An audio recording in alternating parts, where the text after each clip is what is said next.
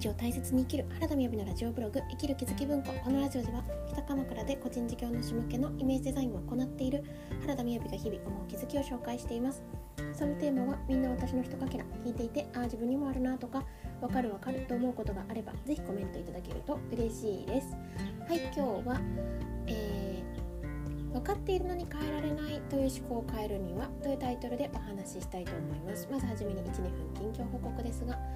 いや今日は朝はすごい雨が降っていて風が強かったんですけれど今の時間になってすごいあの気持ちの良い朝になってますね。風があの落ち着いて青空が見えてきたようなところです。で今日は朝ごはんを作っていたんですけれども昨日あのすっきり大根というものはですねファスティング明けなのでいただいたんですけれどやっぱ大根は美味しいなということで今朝も大根を煮て食べていました。今年のちょっと10月11月は大根ブームでいこうかなと今思っているところですけれども。あとは最近そうですね昨日は銀座に行ってきました。銀座で打ち合わせがありまして。でそのままあの私が野菜の声を聞く料理人の方のあのこうデザインのサポートをさせていただいているんですけれどその打ち合わせもいろいろしていたりして。まあなんか話は尽きないですね。の話せば話すほどやることが増えるっていうことはありますけれど、まあ、でもこれっていうのはすごいありがたいことだなっていうふうに思いますさて今日はですねえっ、ー、と今日はまんまではないんですけれどもその来月11月から月の500円で、えーと、本音クラブという形で音声配信をしたいなというふうに思っているんですね。でその内容っていうのはどういうことなのかっていうとあの自分らしく働くっていうことと、えー、思考の仕組みっていうことを掛け合わせたようなそういった内容にしていきたいなと思っております。なので、まあ、一人会社さんだったり小さな会社個人業の方向けだったりそれを始めていきたいなっていう方向けにはなるかなとは思いますがまああの何て言うんですかね。やっぱり有料の配信ってどういうものかって私もいろんな有料コンテンツ毎月買っていますけれどもサブスクででもそれって、まあ、購買はしないっていうこととかあとは聞きに来ていただいているっていうふうに思っているからこそ本質なことが言えるっていうことがもう大前提だと思うんですよね。なんか裏話とかを聞けるってなんでそもそも裏話とかって内部のスタッフさんとかにしか言えないかっていうとその人たちは漏らさないっていう信頼があるからですよね。でそうではない方に伝わってしまった時に意図してなくて伝わってしまったりとかあとはまあ本当に思考の仕組みとかって聞きたいなと思っていただいている方はいいと思うんですけれども別にそれだけではなくっていろんな考え方があっていいって思っていたりする上で例えばあのあなたのご病気とかあの先天性の何かその抱えていらっしゃるものが自分で作ってるんですよなんて言われたら私だってもう最初すごい気に食わなかったですね。いや私こんだけ3回手術してめっちゃ大変だったんですけどみたいな。私が作ったっていうのアホやんみたいな。そんなわけないじゃんみたいな。だからあのー、それにこう触れたいなっていう方にはお伝えできたらいいなと思うんですけれどやっぱり伝える場所を選ぶなっていうことを思っていましたなので、あの、その範囲ではない範囲で一応こう配信をしていたんですけれども、えー、本音クラブっていうところではもうちょっと踏み込んであのここんなことがあるよねとかこういうお悩み事っていうのはこういう視点で見ていくといいと思いますよっていう話をしていきたいなと思っているんですね。で、えーと、そこから今日のテーマっていうのはちょっとその本音クラブ体験みたいな感じのお話をしていけたらなと思います。まあ、とはいえ外で聞こえていくのであの少し抑えめですけれどちょっと今日話していきますねで先にお話しますが今日は多分話しきれないところがあるので前半をお話ししていこうと思っています、えー、やりたいえだと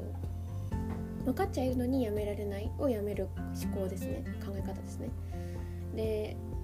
えー、皆さんの中にその分かっているんだけどやめられないっていうことってあると思うんですよね。例えば怒りたいわけじゃないのにすごいギャーなんかムカついてバーって言っちゃうとか。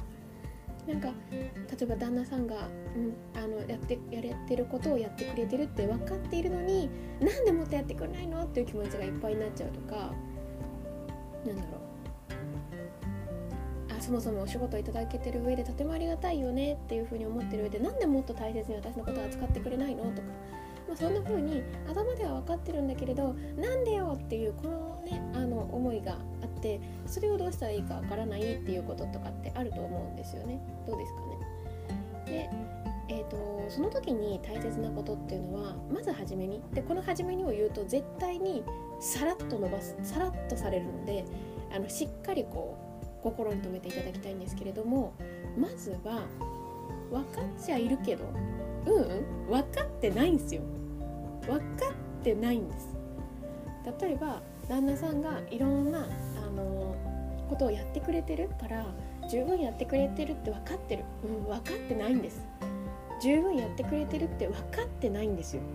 ここだけなんですよ。分かってないんです。分かったふりをしてるだけ。分かったっていうことにしてるだけなんですね。まずはそこに気づいていただくことが重要です。えーと、多分多くの人が分かりやすい例で言えば例えば会社員ですね。あの遅刻しちゃダメですよって言われていてででもとっても時間にルーズな方がいるとするじゃないですか。それでいっつも遅刻する。いっつも遅刻する。その方が分かっちゃいるんだけど遅れるんです。遅れちゃうんです。こうやって相談聞か聞いた時にどう思います？いや分かってないよね。この会議に遅れたらどれだけいろんな人に迷惑がかかってあなたのことをあのリマインドさせていく時間が必要かとか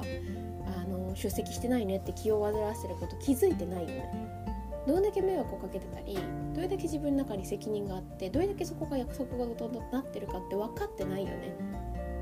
全然いいって思っちゃってるよね。なんなら自分の方が合ってると思っちゃってるよねみたいな。というのはそんな時間に縛らなくてもいいよねとか例えばですね。